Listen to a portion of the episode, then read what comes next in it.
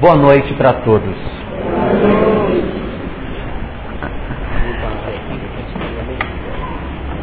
Todos nós sabemos que todos somos iguais perante Deus. Que o amor de Deus se derrama de maneira absolutamente igual sobre todas as suas criaturas. E que Ele não ama mais a um de nós do que a outro. Sabemos que Deus possui uma lei na qual todos nós somos iguais dentro dessa lei que Deus nos estabeleceu. Essa verdade é uma verdade ensinada pelas religiões de maneira geral, mas quando nós paramos para observar quem nós somos e quem o outro é, nós não conseguimos identificar isso de fato. Porque se Deus acha que nós somos todos iguais, está muito longe da maneira como nós olhamos a nós mesmos e os outros. Por quê? Porque quando nós defrontamos a vida daquele que vive ao meu lado, nós frequentemente observamos que o outro é diferente de mim. Que o outro tem mais facilidade do que eu para certas coisas. Digo, poxa vida, eu queria ter de fulano, nem que fosse de fulana, nem que fosse só o marido, não é? E aí nós começamos a imaginar uma coisa que o outro tem que a gente não tem. Começamos a dizer, nossa, mas eu queria tanto poder ter os olhos de fulano, o emprego que fulano tem. Ah, eu queria ter sei lá, os cabelos de fulano de tal. E aí nós começamos a perceber que existem em nós uma série de insatisfações. E se essas insatisfações não estivessem só na questão física, elas passam para a questão da vida como um todo. Ah, eu não queria ter a vida que eu tenho, eu não queria ter a família que eu tenho, eu não queria ter o ambiente familiar que eu tenho, ah, meu Deus, eu queria ter uma vida diferente, eu queria ser outra pessoa.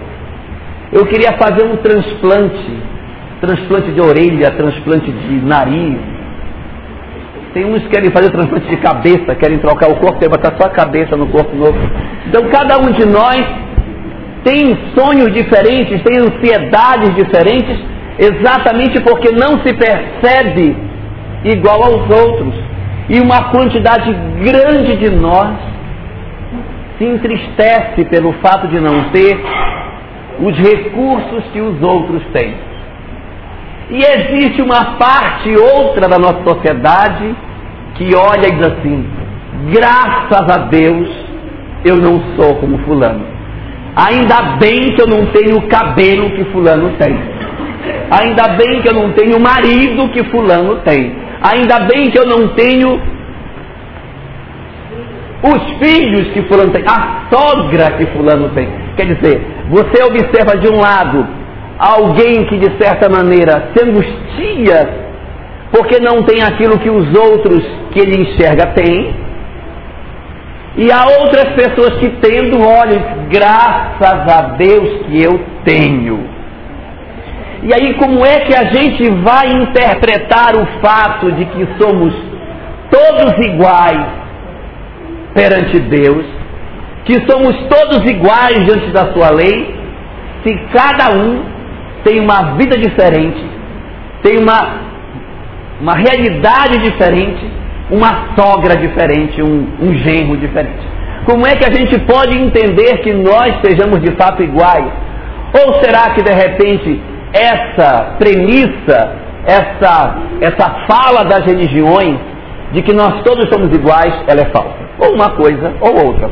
Ou na verdade, tem alguma coisa que a gente precisa entender melhor nesse negócio, ou então nós estamos discutindo questões que não são verdadeiras, porque nós, em princípio, não somos iguais perante Deus, porque somos profundamente diferentes como os dedos da mão. Até os nossos filhos, né? Que gente, mas meu Deus, são filhos do mesmo pai, da mesma mãe, mas é cada um de um jeito, não é possível. E olha que é o mesmo pai, a mesma mãe, a mesma educação, e cada um é de um jeito completamente diferente. Como é que a gente vai entender que dentro desse cenário nós sejamos iguais perante Deus se nós somos tão diferentes assim? Nesse sentido, a doutrina espírita vem até nós e nos traz informações extremamente preciosas nesse sentido, quando nos assevera que na hora em que as religiões, e especificamente a doutrina espírita também, diz para nós que nós somos iguais perante Deus, não está se referindo a nós enquanto corpo físico, não está se referindo à igualdade nesse tempo que vai do berço até o túmulo. Não está dizendo que somos iguais no sentido de que a gente vai viver igualzinho e vai desencarnar, vai morrer igual. Não. O fato de nós sermos iguais perante a lei é na questão espiritual que nós temos, na dimensão maior e verdadeira que nós possuímos, o espírito. Nos diz a doutrina espírita que, além desta parte física que nós temos, palpável, tocável, tangível, há uma outra dimensão em nós, muito mais importante, que é a nossa dimensão espiritual. O nosso grave problema é que quando nós olhamos alguém, nós temos a tendência de olhar fulano pelo aspecto físico que ele tem, como se nós fôssemos apenas o físico que nós enxergamos através dos nossos olhos carnais. Mas a doutrina espírita nos fala que além dos aspectos orgânicos, existe em nós um quê espiritual, uma parte que não morre com a morte, uma chama, uma luz, aonde reside a vontade, o querer, a personalidade, a individualidade do ser. O corpo seria um mero instrumento de manifestação desta vontade, desse querer, que é o verdadeiro eu. Em resumo, quando eu falo, eu não sou alguém que tem um espírito e que está falando. Eu sou, não só eu, mas todos nós que estamos aqui, na visão do Espiritismo, nós somos um espírito que tem um corpo e não alguém que tem um espírito. Não seria correto, portanto, segundo a doutrina espírita, dizer assim: ah, o meu espírito. Não, meu espírito sou eu mesmo. Eu tenho o meu corpo, mas eu, o eu, eu, eu mesmo, seria o espírito, a vontade, o querer. É essa instância nossa, o verdadeiro eu, aquele que, segundo o livro do Gênesis, fomos criados à imagem e semelhança de Deus, ou seja, também somos imateriais como Ele, também não somos corpóreos como Deus não é.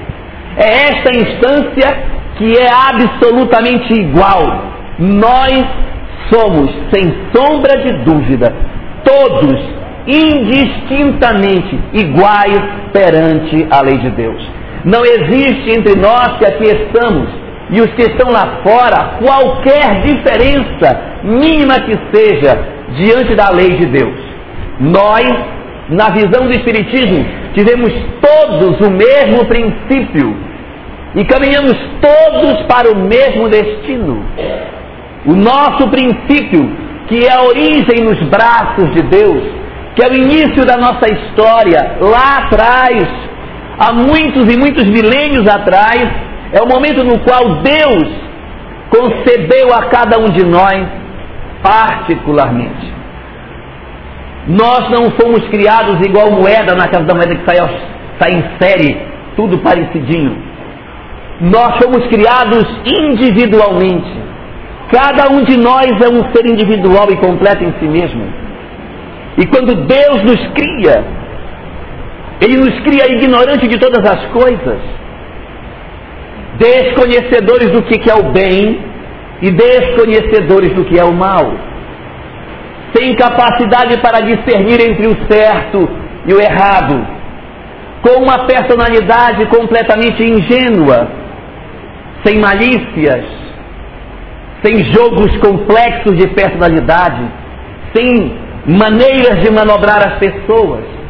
somos todos criados simples, no sentido de que a nossa maneira de ser é transparente, sem malícias. Somos todos simples no começo e completamente ignorantes. Esse ignorante não é ignorante de brutalidade, de estupidez, como nós costumamos dizer assim. Ah, fulano é muito ignorante. Não é esse ignorante. É ignorante de, de não saber. Não sabe que o fogo queima. Não sabe que a água afoga. Não sabe nada. E aí que nós iremos atravessar o curso dos milênios através de diversas encarnações sucessivas cada um de nós pegando um caminho diferente, experiências distintas, que façam que hoje nós nos observemos diferentes uns dos outros. Mas na verdade somos todos iguais. Porque o nosso princípio foi o mesmo. E a partir desse princípio nós ganhamos vias diferentes. Uns determinaram ir por um caminho pelo seu livre-arbítrio, outros por outro, e fomos abrindo caminhos e opções e determinações nas nossas vidas, mas nos conta a doutrina espírita que, a despeito de qualquer caminho que nós decidirmos tomar nas nossas vidas, nós todos convergiremos no final para o mesmo fim, que é a felicidade. O destino de todos nós, indistintamente, é a felicidade. Nós começamos simples e ignorantes, usamos o nosso livre-arbítrio e saímos escolhendo opções. Essas opções vão nos trazer felicidade ou infelicidade. Na hora que ela nos traz infelicidade, a gente refaz o caminho e retoma uma outra estrada. Deu felicidade, a gente segue. Não deu, a gente refaz o caminho e tenta por outra via. E nesse processo de exercício contínuo das opções que fazemos, nós iremos descobrindo que na essência de todas as coisas está o bem. O caminho que nos leva à felicidade não é outro senão o exercício pleno e puro daquilo que as religiões convencionam chamar pelo nome de amor. O amor é a essência do Criador. O amor é a essência da vida. Nós fomos criados por um ato de amor. E encontraremos a felicidade quando aprendermos a amar. Quer dizer, a tônica da vida é unicamente o amor. E nesse sentido, enquanto estamos a caminho entre a ignorância do princípio e a felicidade do fim, nós estamos entregues ao nosso livre-arbítrio, ao nosso exercício da vontade. Porque lá no começo nós nada sabíamos. Vamos experimentar várias coisas para que no final retornarmos todos a um caminho comum, que é a comunhão com Deus. Nesse caminho de escolhas, de de opções é que nós estamos agora. O momento da nossa evolução em que nós nos encontramos é exatamente esse, em que nós já deixamos lá atrás a ignorância, porque já estamos, somos bem espertinhos. Eu sou esperto. Bastante. Já não somos tão ignorantes e também não somos mais simples, porque nós somos complicados pra caramba. Vá tentar entender a gente. Mas você não disse que você queria. É, eu queria, mas agora eu não quero nada. Então você não quer. Não, eu não quero. Então não quer. Não, mas eu não queria, mas eu quero. Aí você quer ou você não quer afinal? Nem eu sei se eu não quero. Eu acho que eu nem sei se eu quero ou não quero. Quer dizer, a gente é tão complicado. A gente é tão complicado que me que analisem comigo agora os casais, né? Assim, eu não quero mais você, mas não quero sair da minha vida. Mas eu não eu quero, mas eu não quero. Eu não quero mais você, mas também ter que ficar sozinha, aquela coisa. Parece aquele negócio assim, no estilo do Roberto Carlos. Eu não presto, mas eu te amo, não é? Aquela coisa. E vai, e vai para lá e vai para cá e as pessoas nunca se decidem. Por quê? Porque nós somos contraditórios. Nós somos assim. Nós somos complicados. Porque nós não somos mais simples e nem somos mais ignorantes. Nós somos agora um negócio meio estranho. E esse negócio meio estranho que leva a gente a ter uma percepção muito diferente daquilo que se passa em redor de nós. Estamos encarnados, perdemos a visão da espiritualidade, não conseguimos lembrar que tivemos uma origem em que éramos simples e ignorantes, Não sabemos que iremos caminhar para a felicidade, embora todas as religiões nos ensinem que temos que amar, a gente tem que dizer, mas ele vai me pagar. Eu estou errado, mas eu vou fazer. Eu sei que é errado, mas eu faço. Porque ele vai pagar o que ele fez. Mas a sua religião, não, era muito difícil, mas eu vou fazer. Porque ele vai, vai pagar. Tem. Eu acho engraçado ter um pessoal assim, e ele vai voltar de canequinha na mão. Mas não sei por quê que tem que voltar de canequinha. Batendo a canequinha no muro. Até hoje não entendi por que tem que ser aquela canequinha. Mas ele tem que vir de canequinha na mão, se não vier. E aí, como nos falta a visão do princípio da nossa história, como nos falta a visão do final da nossa história, como nos falta a visão de que somos espíritos, o que, que nos sobrou? A ideia errada de que nós somos apenas corpos, de que nós somos, portanto, diferentes. Aí ficou diferente, porque eu tirei a dimensão que nos prova que somos iguais. Aí eu olho só o corpo e digo, mas eu não sou igual a ele. Porque eu tenho um carro maravilhoso, um marido extraordinário, não é? E ela não tem. Ela não tem o que eu tenho. É verdade, Leila. E aí nós começamos a achar que nós somos mais do que os outros. Ah, oh, aí vai fazer, vou fazer uma prece. Oh meu Deus, obrigado, porque eu não sou um miserável que nem fulano, que não tem isso, tem que obrigado, meu Deus, que nunca me falte uma calça da gasolina e tal. E aí, nem tem mais gasolina, né? DN3.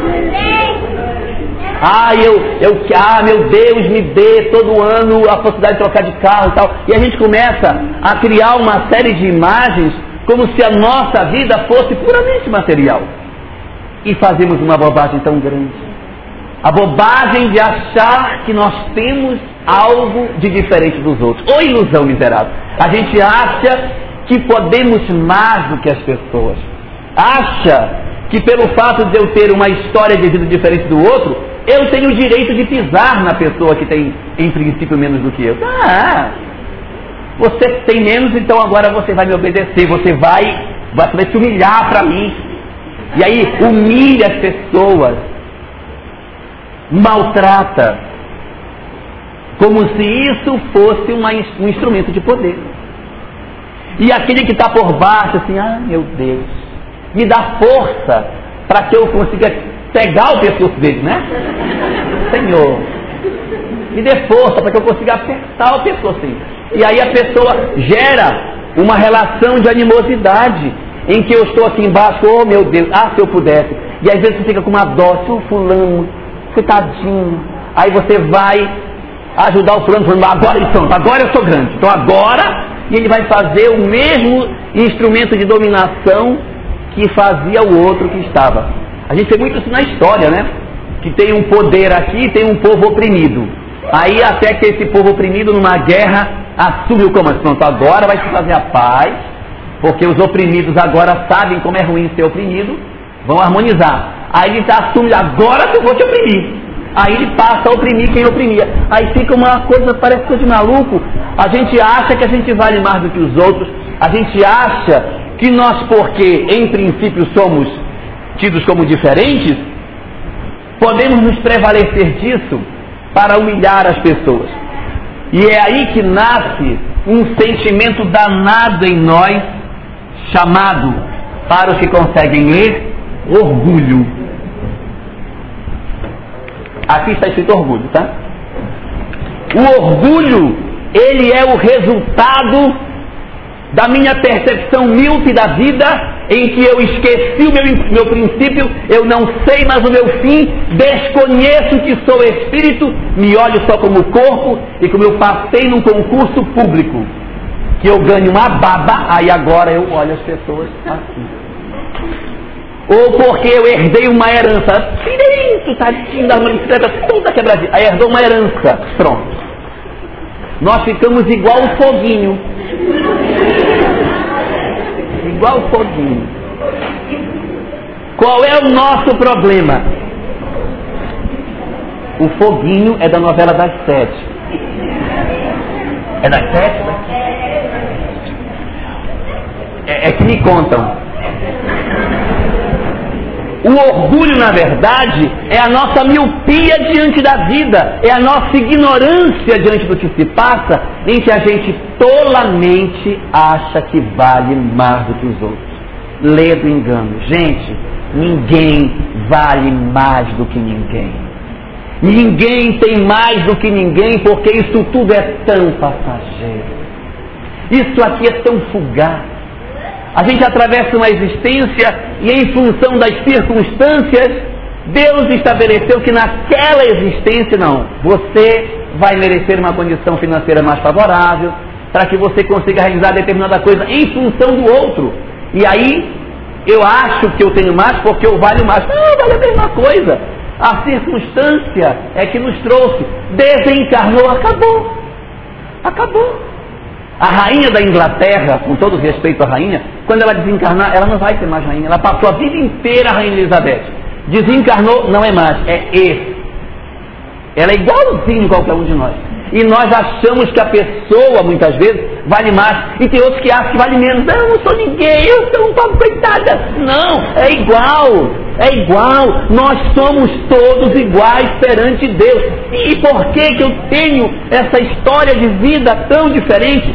Porque a necessidade minha espiritual é essa. E o que é que determina que alguém tenha que passar por uma experiência em que se sente mais ou menor do que o outro? O que determina isso é o processo de educação espiritual que nós estamos submetidos.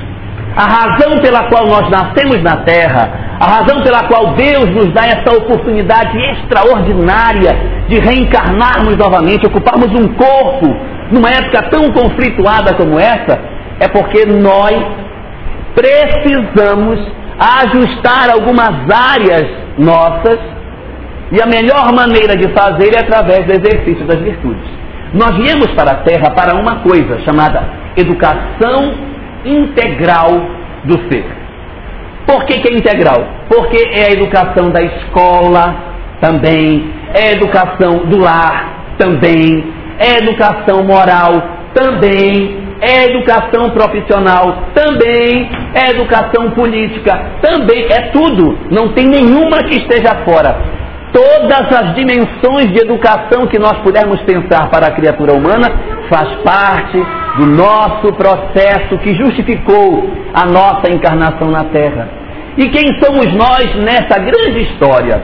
De repente temos alguém no passado que era um companheiro que precisava educar-se, porque na outra existência gastou demais, oprimiu, tinha muito dinheiro, não soube usar, tratou mal as pessoas porque tinha. E aí, papai do céu, porque nos ama, diz assim: não, meu filho, você não está sabendo usar bem o dinheiro.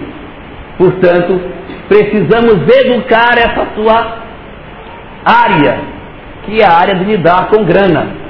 Você vai renascer e vou lhe dar uma oportunidade, você vai nascer em Porto Velho. Aí o sujeito veio para Porto Velho. O outro da fila ficou esperando. Disse, não, você não. Você vai para o Paraná. E de lá para Rondônia. Aí para Machadinho. Aí a pessoa,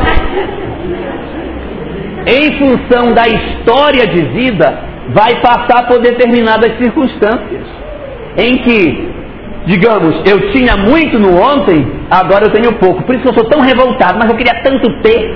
Tem um pessoal que joga toda semana para ganhar na loto. Se ganhar, misericórdia. No dia seguinte já não conhece mais nem a mulher. No dia seguinte, ele não volta para buscar roupa. Tem até tem uma história que é legítima, é, é verdade que eu vou contar. É verdade, verdade verdadeira.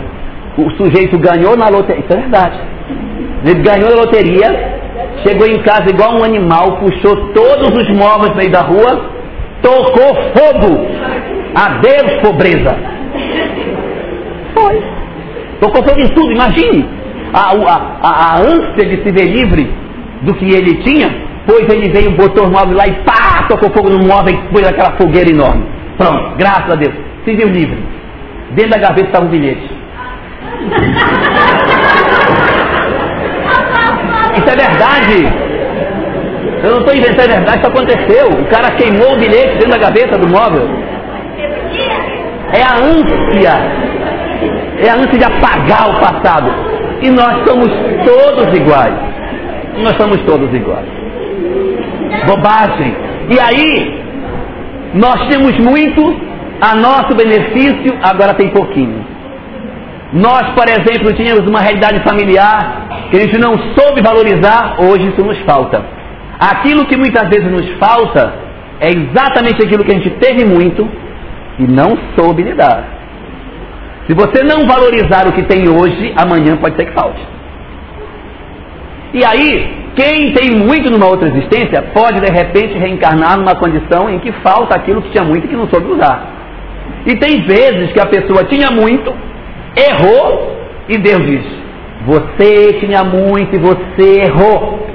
Como você tinha muito e você errou, eu vou te dar muito de novo para ver se você acerta agora. Aí o cara tinha muito e nasce com muito de novo. E os que tinham pouco, que era oprimido, ficou louco.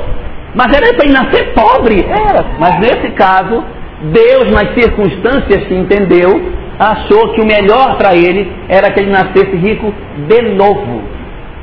O sujeito já fez besteira uma vez com dinheiro, mas agora tem a chance de acertar. Tem uns que acertam, tem uns que conseguem vir e até se melhoram. Tem outros que ganham dinheiro e enfia o pé na jaca de novo. Por quê? Porque não sabe lidar com o que tem. Oprime, humilha, debocha, critica, faz uma série de coisas com as pessoas sem reconhecer que a grande questão nossa, o grande valor na vida é a gente abandonar esse orgulho e encontrar a virtude da vida. Qual é o oposto do orgulho a humildade. Se eu fizesse uma reta e nessa ponta estivesse o orgulho, a humildade estaria onde? Neste ponto, não é? Pois não é. A humildade está no meio. A humildade é uma virtude. E as virtudes, elas se colocam sempre no meio termo das coisas. Do lado de cá é a chamada subserviência. É quando a pessoa nos humilha, diz, deixa bater, não faz mal. Mas aí está te humilhando. Eu gosto que me bata. Isso aí, isso também não é virtude. Então tem um pessoal que, ah, você é muito orgulhoso. Ah, vou, vou dominar meu orgulho. Então agora pode bater. Não é humildade. Porque de certa maneira é até fácil todo mundo me bate, eu faço aquele papel de coitadinha, sai me arrastando e tal. Aí, lindo, isso não é virtude. Não é virtude. A virtude é aqui a humildade. E como é que a gente faz para achar? Sabe Deus. Eu não sei. É, é, um caminho muito difícil. Por quê? Ora a gente está pisando no orgulho, ora está pisando na subserviência. Achar este caminho do meio é que é difícil. E o Buda falava isso para nós. Quando ele dizia que a virtude está no caminho do meio. Agora vá achar o caminho do meio. É igual educar filho. Não, você tem que dar amor e tem que dar controle. Como que você faz isso? Quando você está aqui dando controle de amor, de amor, aí você vai dar amor. Não, dê controle, dê controle. Você não sabe o que faça. Quando você pensa que está Está educando, está soltando. Quando você está aprendendo, está matando. Aí você não sabe como que faz para achar o caminho exato. É difícil. A mesma coisa está aqui. Encontrar a humildade nesse processo é uma tarefa extremamente difícil. Difícil para nós no grau de evolução que estamos. Porque à medida que a gente evolui, vai ficando cada vez mais fácil ser humilde sem ser subserviente. Por exemplo, vamos buscar Jesus. Jesus, quando esteve conosco, há algumas cenas bastante interessantes que nos falam isso. Uma delas é quando ele estava com os discípulos e os discípulos perguntaram, Senhor, é, as pessoas dizem que tu és Elias, e etc e tal, ele pergunta, e vocês acham que eu sou quem? Aí um Pedro diz: Tu és o mestre. Exatamente, eu sou o mestre. Imagine se ele fosse, que é isso? Que mestre nada, não sou nada. Sou nada, gente. Eu não sou ninguém, eu sou um velhozinho. Não, eu sou o mestre. Porque a humildade está também no fato de você não se enaltecer com o que tem. O fato de eu ser o que eu sou não vai tirar o que eu, eu não posso me enaltecer do que eu tenho. Você tem, eu tenho isso, mas isso não é problema. A questão é a gente se enaltecer das coisas que possui e se agarrar ao que tem, como se nós fôssemos aquilo e não fôssemos, na verdade, o que a vida nos pede que a gente seja. A falta modéstia e uma série de outros comportamentos que a gente tem que não são verdadeiros. Aí, ah, mas Jesus mandou quando batesse uma face, desce a outra. Como é que faz? Ele deu exemplo. Estava preso na casa de Pilatos e Herodes. Herodes faz uma série de perguntas, ele não responde nenhuma. E aí o soldado de Herodes vai e bate Jesus no rosto, dá um tapa no rosto. Era de se esperar que ele dissesse, bate agora do outro lado, você deu de um, agora vai dar do outro. Não, ele não diz isso. Ele se vira para o soldado e diz o seguinte: